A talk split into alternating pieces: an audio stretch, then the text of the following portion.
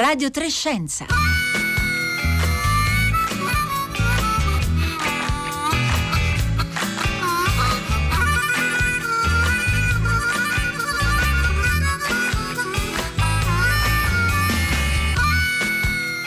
Buongiorno, buongiorno da Marco Motta, bentornati all'ascolto di Radio Trescenza in questo martedì 6 ottobre nel quale dedicheremo la nostra puntata al Nobel per la medicina, come sapete è stato annunciato ieri, l'abbiamo dato in diretta, abbiamo dato in diretta l'annuncio durante la puntata di ieri. Quest'anno è andato a tre eh, scienziati, due statunitensi, Harvey Alter e Charles Rice e uno britannico, Michael Houghton, per l'identificazione del virus dell'epatite C, eh, un'infezione, una malattia malattia insidiosa, spesso silente, che colpisce milioni di persone nel mondo. Però questa è una storia di successo che anche se ha richiesto decenni di ricerca ci ha portato oggi a disporre di farmaci eh, che possono eradicare il virus dell'epatite C. Allora, oggi a Radio Trescenza ricostruiremo un po' la storia di questa impresa scientifica, faremo il punto sulla diffusione, la cura di una malattia che appunto l'Organizzazione Mondiale della Sanità si è proposta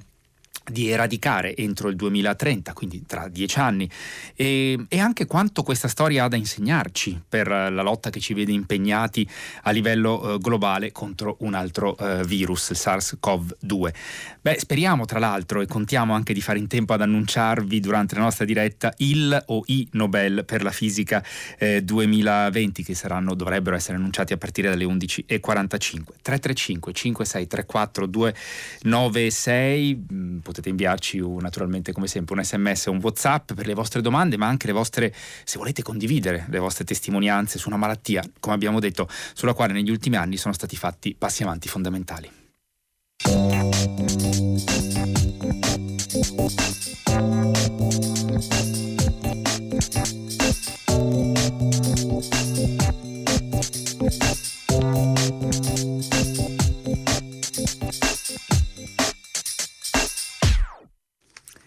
Buongiorno a Massimo Andreoni. Buongiorno. Docente di malattie infettive eh, dell'Università di Roma Tor Vergata, direttore scientifico della Società Italiana di Malattie Infettive e Tropicali e buongiorno anche a Loreta Condili. Buongiorno. Medico ricercatore presso il Centro Nazionale per la Salute Globale dell'Istituto Superiore di Sanità e responsabile scientifico della piattaforma eh, PITER, piattaforma italiana per lo studio della terapia delle epatiti eh, virali. Sono i nostri due ospiti che ci aiuteranno a capire un po' la portata eh, di questo ehm, premio Nobel per la medicina del 2020 e anche l'effettiva situazione eh, in Italia e eh, in Europa perlomeno della lotta appunto all'epatite C. Allora, eh, Massimo Andreoni, intanto per comprendere diciamo, la portata del lavoro scientifico dei tre Nobel per la medicina, dobbiamo tornare alla fine degli anni 70 e le chiedo anche un po' un ricordo personale, perché se non vado errato, in quegli anni lei si stava affacciando alla professione medica proprio occupandosi di malattie infettive. Insomma, a quel tempo erano note due forme diverse eh, di epatite A e B e Harvey Alter, che è il più anziano dei tre Nobel, al tempo, al tempo lavorava al National Institutes of Health, insomma l'Istituto Superiore di Sanità un po' statunitense e Harvey Alter che cosa capisce, di cosa si accorge in quegli anni? In quegli anni ci si accorge che innanzitutto esisteva un'altra forma di epatite che fu chiamata per l'appunto non A non B perché non, era, non apparteneva né al virus A né al virus B, che si trasmetteva attraverso il sangue e i suoi derivati e che si manifestava in maniera molto simile soprattutto all'epatite B, quindi dava un'importante insufficienza epatica che poi tendeva a diventare cronica. E in quegli anni ovviamente eh, questo, questo, aspetto creò grande preoccupazione perché con la scoperta eh, dei due virus A e B si pensava di aver risolto il problema delle epatiti infettive e invece questo avviò tutta una serie di studi fatti anche molto nel modello animale, lo scimpanzé, sul quale si cercarono di capire quale fosse il meccanismo di passaggio, che cos'è che portasse questa epatite. e si capì che era un altro virus, cioè c'era un nuovo virus che portava alla trasmissione dell'epatite. Beh, questa eh, definizione per negazione che lei ci ha detto, cioè non A e non B, eh, ci restituisce l'idea delle, della difficoltà insomma, che eh, la comunità scientifica e medica internazionale aveva a eh, capire l'origine appunto di questa forma eh, di eh, epatite. Ci sono voluti, Massimo Andreoni, più di dieci anni però per identificare questo virus, anche nel momento in cui si capì che effettivamente doveva essercene un, un tipo nuovo. Perché fu così difficile isolarlo? Allora, eh, innanzitutto perché è rimasto anche oggi difficile isolare questo virus. È un virus che si isola con grandissima difficoltà. I virus normalmente si isolano su culture cellulari. Questo virus è molto complicato da isolare quindi non ci si riusciva. E nel 1989 fu, e questa è la grande ulteriore scoperta, fu applicato per la prima volta un meccanismo per cui il riconoscimento dell'eziologia, cioè del microorganismo che causa la malattia, non è avvenuto attraverso l'isolamento del microorganismo, come era sempre accaduto precedentemente, ma attraverso tecniche di biologia molecolare, cioè andando a sequenziare all'interno di scimpanzé infettati appunto attraverso la somministrazione di sangue di persone infette e sequenziando tutte le, le, le diverse catene che erano presenti di DNA, di RNA presente nel sangue di questi animali, si identificarono tutta una serie di possibili catene che potevano corrispondere a dei virus. A quel punto, eh, mettendo a contatto queste catene con i, il, gli anticorpi presenti nei soggetti infetti, si riconobbe che questi anticorpi riconoscevano una particolare sequenza presente nell'animale e quindi fu definita la presenza di questo virus. Una tecnologia molto sofisticata e che è rimasta molto sofisticata, ma per quell'epoca sembrava proprio un evento eccezionale, diciamo.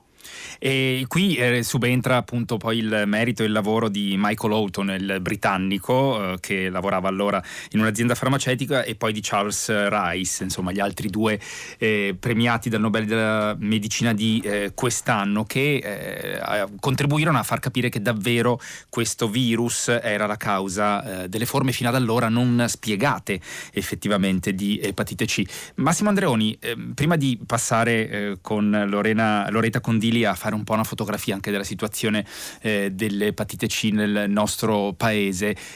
Ci dà un quadro eh, sintetico di che cos'è questa malattia, di che cosa eh, provoca? Ma diciamo, in termini generali diciamo subito che interessa 120 milioni, 150 milioni del mondo. Si calcola 700 mila morti l'anno, così diamo subito il peso a cosa vuol dire questa malattia. 7 mila morti all'anno in Italia fino a qualche anno fa e poi spiegheremo il perché non è più così. Questa è una malattia che è un'infezione che colpisce il fegato e ha eh, spesso un comportamento molto subdolo, perché i casi di epatite acuta in cui uno si accorge di aver avuto un'infezione del fegato sono in realtà abbastanza rari. Il più delle volte l'infezione acuta decorre in maniera asintomatica e poi raramente guarisce, ma il più delle volte invece evolve in cronicità e dopo magari vent'anni arriva a dare la cirrosi, cioè una malattia, una fibrosi del fegato e poi in qualche caso ulteriore sviluppa l'epatocarcinoma, quindi un tumore del fegato. Quindi è una malattia molto molto subdola. Molto subito, tra un attimo torneremo Massimo Andreone anche su questo, eh, su questo fatto della, eh, del, di quanto è insidiosa proprio per il numero di eh, diciamo, eh, casi asintomatici. Loretta Condili, che lo ricordiamo, lavora al Centro Nazionale per la Salute Globale dell'Istituto Superiore di Sanità. Eh, Massimo Andreoni poco fa eh, ci dava i numeri del, ehm, de, di, dell'epatite C nel mondo. In Italia qual è il quadro della situazione che, come accennava Andreoni, è molto cambiato poi negli ultimi anni grazie al, alle terapie avanzate che sono comparse nell'ultimo decennio. Tra un attimo ci arriveremo, ma intanto partiamo dalla fotografia della situazione in Italia. Eh, sì, eh, la fotografia epidemiologica dell'infezione da epatite C in Italia ha subito notevoli va- cambiamenti. Eh, L'Italia negli anni, eh, quando il virus si è scoperto, quindi eh, parliamo negli anni 90 fino agli anni 95 in cui sono stati poi fatti gli studi mirati su questo virus nuovo, eh, l'Italia aveva il primato in Europa per il numero dei casi positivi e all'epoca si stimava eh, una prevalenza di circa 3% in popolazione generale eh, di cui più colpiti erano eh, le popolazioni ehm, diciamo eh, sopra i 50-60 anni nel sud Italia. Eh, questo eh, mh, profilo diciamo, epidemiologico eh, è dovuto e spiegato dai insomma, epidemiologi italiani com, ehm, a causa di, di diffusione di questo virus a partire dagli anni 1950 attraverso quello che noi chiamiamo trasmissione nosocomiale, quindi attraverso le siringhe di vetro all'epoca, quindi mm. negli anni eh, 50, dopodiché negli anni 1970 è subentrata una nuova eh, diciamo, epidemia del virus eh, collegata sempre dall'uso di siringhe però attraverso eh, le, l'utilizzo di droghe che iniziano proprio in quei anni. Ovviamente successivamente anche eh, trattamenti tipo i tatuaggi sono stati rincriminati oppure anche i trattamenti medici diciamo non eh, sicuri proprio per utilizzo di strumenti non monouso hanno fatto sì che in quei anni, negli anni 90-95 fino agli anni 2000 l'Italia manteneva appunto il primato della prevalenza del virus dell'epatite C.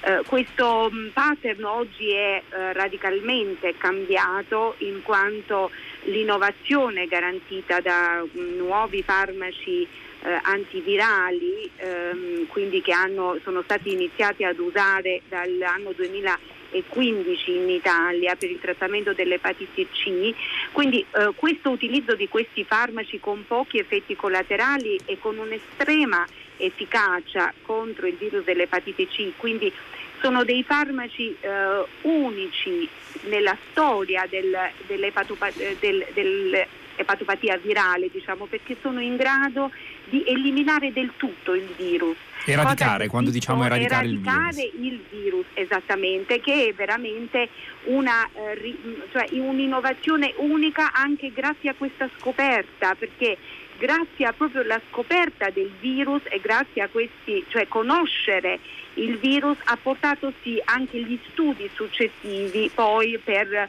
la scoperta dei farmaci che adesso eradicano il virus. E il quadro di oggi in Italia appunto è cambiato radicalmente anche grazie alle politiche sanitarie che hanno permesso in Italia di curare quasi 200.000 pazienti con infezione da epatite C diagnosticata, che è un numero effettivamente il più alto in Europa quasi di pazienti trattati. Questo ha fatto sì di, eh, che si è interrotta la progressione della malattia in una buona parte e sicuramente dei pazienti trattati sicuramente sono stati ridotti anche le richieste al trapianto di fegato e anche le morti eh, epatite C correlate. Ecco, e ci è arrivato nel frattempo, Loretta Condilini, scusi se la interrompo, un messaggio da Michele da Milano che dice grazie alla scienza e al sistema sanitario nazionale italiano è stato eradicato il virus che era presente nel mio organismo. L'investimento di denaro nella scienza e nella ricerca aiuta la vita e la eh, migliora. Eh, Loretta Condili, il, il, lei ci ha, un, ci ha, fornito un numero che è molto importante, molto significativo, 200.000 eh, persone a partire appunto dal 2015 quando sono diventati disponibili in Italia questi eh, farmaci eh, curate eh, appunto. Mm, oggi però è ancora difficile avere un quadro chiaro di eh, quanti eh, casi di infezione ci sono in Italia, proprio per le caratteristiche eh, che ci accennava prima Massimo Andreoni, cioè il fatto che rimane silente, asintomatico anche per decenni a volte nelle, nelle, persone questo, questo virus, gli effetti che provoca. È proprio qui la sfida eh, che dobbiamo affrontare oggi, proprio rispetto a quello che diceva il professor Andreoni, che rispecchia proprio la storia naturale dell'infezione da virus C, che spesso rimane subdola, silente. Quindi in Italia oggi la fotografia non lo possiamo fare con i dati precisi, ma si eh,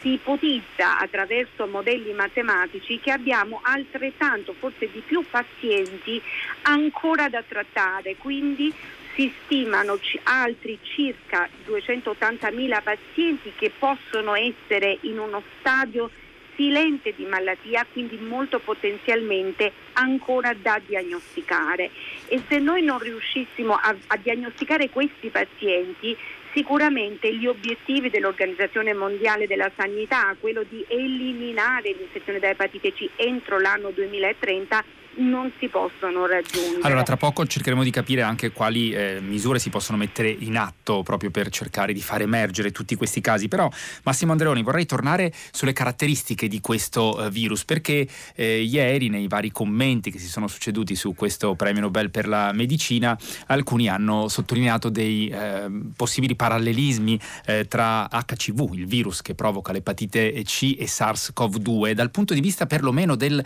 suo, diciamo, chiamiamolo chiamiamolo successo epidemiologico, il fatto che riesca a diffondersi eh, proprio in virtù del fatto che in una quota non, non ridotta diciamo, di popolazione rimane asintomatico. Eh, è un parallelismo che si può fare? Sì, ovviamente ci sono molte differenze, però è un parallelismo che in questi giorni si fa molto, diciamo, no? perché abbiamo imparato che anche il SARS-CoV-2 si diffonde attraverso gli asintomatici, cioè persone che stanno perfettamente bene e l'epatite C fa esattamente la stessa identica cosa, cioè ci sono persone che sono asintomatiche o quasi sintomatiche, cioè con pochissimi disturbi, che comunque non sanno di avere questa infezione la possono ugualmente diffondere. Ovviamente SARS-CoV-2 si diffonde per via aerea, mentre come abbiamo detto il, l'epatite C si diffonde per via parenterale, quindi attraverso eh, lo scambio di fluidi ematici o quant'altro anche per via sessuale in realtà, ma è certamente una via molto meno prediletta dal virus come via di trasmissione. Quindi in questo senso ci sono delle similitudini. E poi c'è la fragilità del paziente, mi viene di dire come elemento ulteriore di similitudine.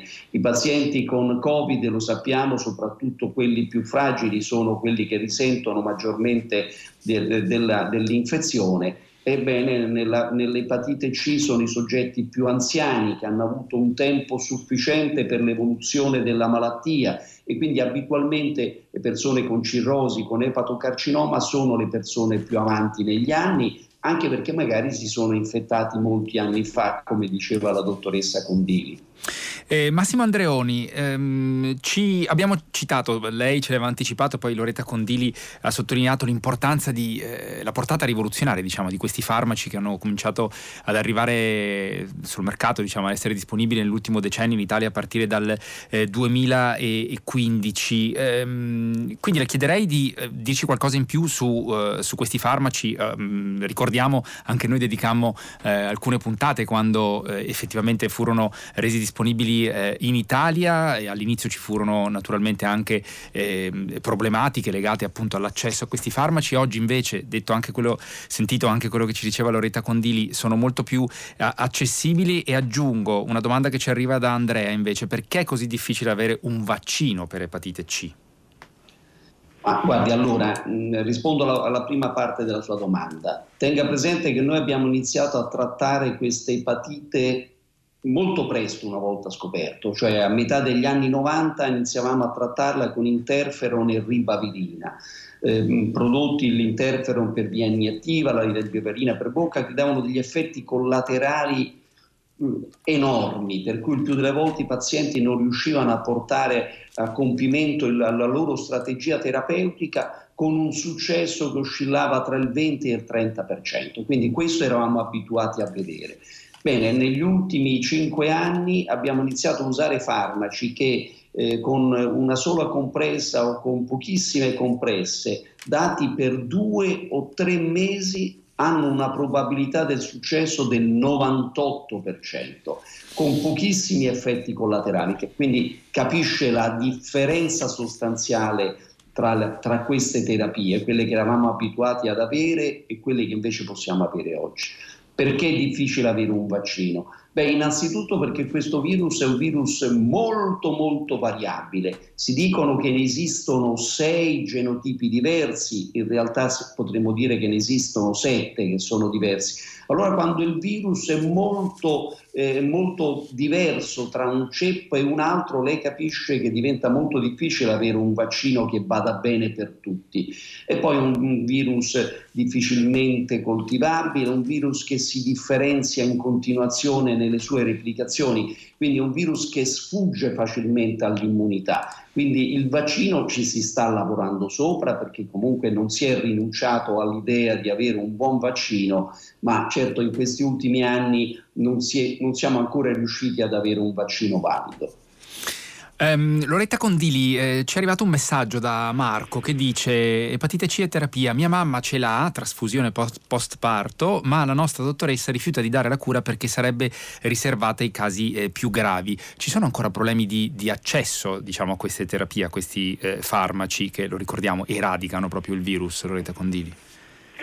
Assolutamente no, non ci sono ad oggi in Italia problemi di accesso alla terapia eh, antivirale per l'epatite C.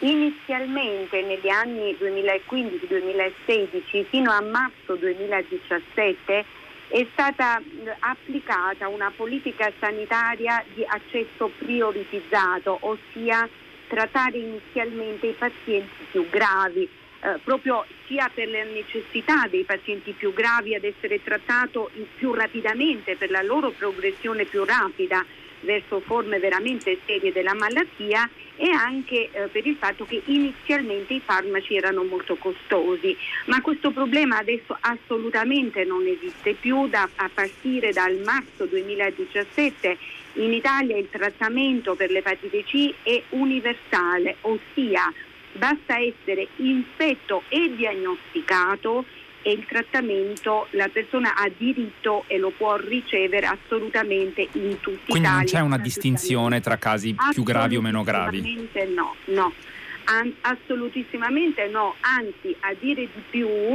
proprio per quanto riguarda le politiche sanitarie, eh, Italia ha eh, segnato un grande traguardo anche per alla fine di scoprire il sommerso, quindi non solo si curano tutti i diagnosticati, ma adesso stiamo andando verso il cammino di trovare proprio gli asintomatici e avviare verso la E come si fa Loretta Condili? Quali sono gli strumenti? Sono, ci sono degli screening, delle campagne di, di, screening? Si possono fare di test? I test sono eh, effettivamente affidabili considerando anche quello che diceva eh, prima Massimo Andreoni che comunque il virus HCV che provoca l'epatite C eh, a confronto di altri virus è quello un po' più sfuggente? Allora, lo screening per epatite C che consiste o in un prelievo di sangue per vedere nel sangue gli anticorpi e la presenza attiva del virus o addirittura attraverso i test salivari che sono assolutamente molto sensibili, quindi test assolutamente senza aver bisogno anche eh, di un prelievo di sangue, sono test molto sensibili in cui il virus si può identificare Ovviamente una volta identificato il virus il, il, paziente a quel punto insomma, in cui si è eh, trovato questa infezione deve essere subito avviato verso i centri di cura perché proprio abbiamo il grande vantaggio che non è uno screening che eh, solo per sapere che sei infetto o no, per, se lo screening si fa e risulti infetto, ora abbiamo proprio l'arma per combattere, quindi per eliminare definitiva, per eradicare il virus. Quindi è fortemente raccomandato questo screening per l'epatite C nelle key population, quindi nelle popolazioni che riconoscono fattori di rischio. E quali sono? Eh. Sì. Allora sono eh, la tossicodipendenza, ma non perché la tossicodipendenza di per sé aumenta il rischio del virus, ma proprio l'utilizzo di siringhe non monouso, quindi eh, dei, tratt- dei mh, mm, eh, comportamenti a rischio nei tossicodipendenti aumentano la prevalenza di questi, questo virus I tatuaggi effettuati soprattutto nel periodo sicuramente eh, negli anni 2000 dove non erano molto sicuri insomma, questi trattamenti, persone che hanno subito interventi chirurgici eh, mh, nel passato sicuramente sono la categoria diciamo, più che possono presentare fattori di rischio per l'infezione da epatite C. Ma nonostante questo ci sono anche popo- cioè, gruppi di popolazione che non sanno di avere fattori di rischio perché anche per esempio eh, essere stato dal dentista negli anni passati dove eh, cioè praticamente le condizioni igieniche magari non erano perfette e la persona può aver preso il virus senza avere nessun segno, nessun sintomo. Quindi eh, qui mi, per, mi, permette due minuti di eh, sottolineare l'importanza di questo screening anche in popolazione generale che non riconosce i fattori di rischio e proprio per questo c'è un decreto legge eh, di mille proroghe, praticamente un decreto legge approvato a febbraio di quest'anno 2020 a cui siamo in, ancora in attesa del decreto attuativo proprio che diventa proprio una legge attuativa, proprio, mh, speriamo che in questi giorni diventa attuativa eh, proprio perché c'è stato un ritardo a causa della pandemia e, e, questa legge in che cosa consiste? È che proprio lo Stato ha stanziato 71 milioni e mezzo eh, di euro per lo screening per l'epatite C, per tutte le key population che eh, i tossicodipendenti e la popolazione carceraria e anche per gruppo di popolazione generale eh, per corti di nascita che noi chiamiamo, quindi tutte le persone nate tra 1900 1969-1989. Queste persone hanno diritto di uno screening gratuito di primo livello per l'epatite C in modo tale di scoprire perché la probabilità in questa fascia di popolazione è più alta quindi l'idea è che per i primi due anni con questo progetto, diciamo, questo decreto di legge in via sperimentale si possa iniziare lo screening attivo in popolazione. Ecco, quindi Loretta Condivi ci ha anche raccontato di come eh, si stiano facendo passi importanti eh, nel, nella direzione di far emergere appunto tutti quei eh, casi ancora non noti eh, di epatite C, perché lo ricordiamo poi l'obiettivo che si è dato, che ha dato la eh, comunità globale, l'Organizzazione Mondiale della Sanità, è quella appunto di eradicare ehm, il virus dell'epatite C entro il 2030. Massimo Andreoni, c'è Tiziana che ci ha scritto 335 5634 296 che ci chiede chiede di eh, tornare sul meccanismo dei, di azione diciamo, di questi eh, farmaci che negli ultimi anni hanno eh, rivoluzionato appunto il trattamento eh, del, eh, della, dell'epatite C. Sì, noi normalmente utilizziamo una combinazione di due farmaci, quindi non usiamo un solo farmaco, ma due farmaci che vengono messi nella stessa compressa. Alcune volte addirittura ce ne sono tre nella stessa compressa e questi farmaci agiscono su punti diversi della replicazione virale, quindi vanno a bloccare due momenti fondamentali della replicazione virale con una capacità di impedire al virus di continuare a replicarsi che virtualmente è del 100%.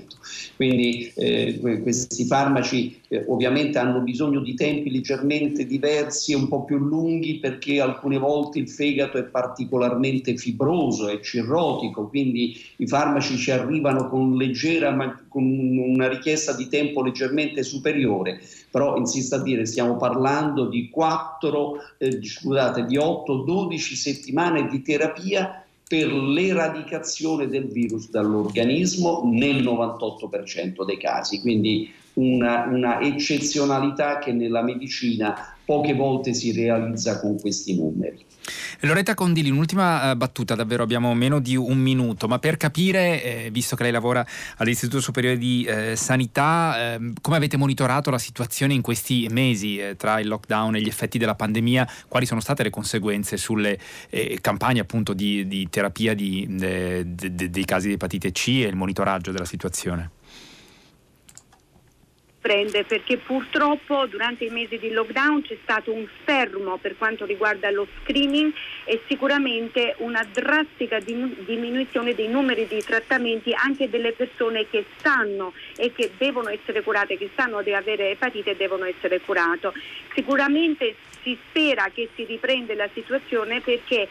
un ritardo di solo tre mesi fino a sei mesi ha portato da uno studio che noi abbiamo fatto eh, come valutazione 500 morti epatite C correlata a 5 anni in Italia, morti del tutto evitabili se questo ritardo non fosse verificato. Questo, Quindi, questo ci dice Loretta Condili quanto è importante naturalmente continuare le campagne di screening e di eh, eh, terapie che adesso sono disponibili. Io ringrazio davvero eh, Massimo Andreoni, lo ricordo, docente di malattie infettive all'Università di Roma Tor Vergata, Loretta Condili, medico ricercatore presso il Centro Nazionale per la Salute Globale dell'Istituto Superiore di Sanità per essere stati con noi oggi Radio eh, Trescenza per averci aiutato a, a, capire la portata di questo premio Nobel per la medicina. Eh, non riusciamo ad annunciare annunciarvi purtroppo in diretta il premio Nobel per la fisica perché eh, ancora sta tardando l'annuncio, magari c'è qualche problema a raggiungere uno dei eh, premiati come è successo in passato, ma naturalmente ci torneremo domani nella puntata di Radio Trescenza. Io sono, siamo giunti alla fine naturalmente di questa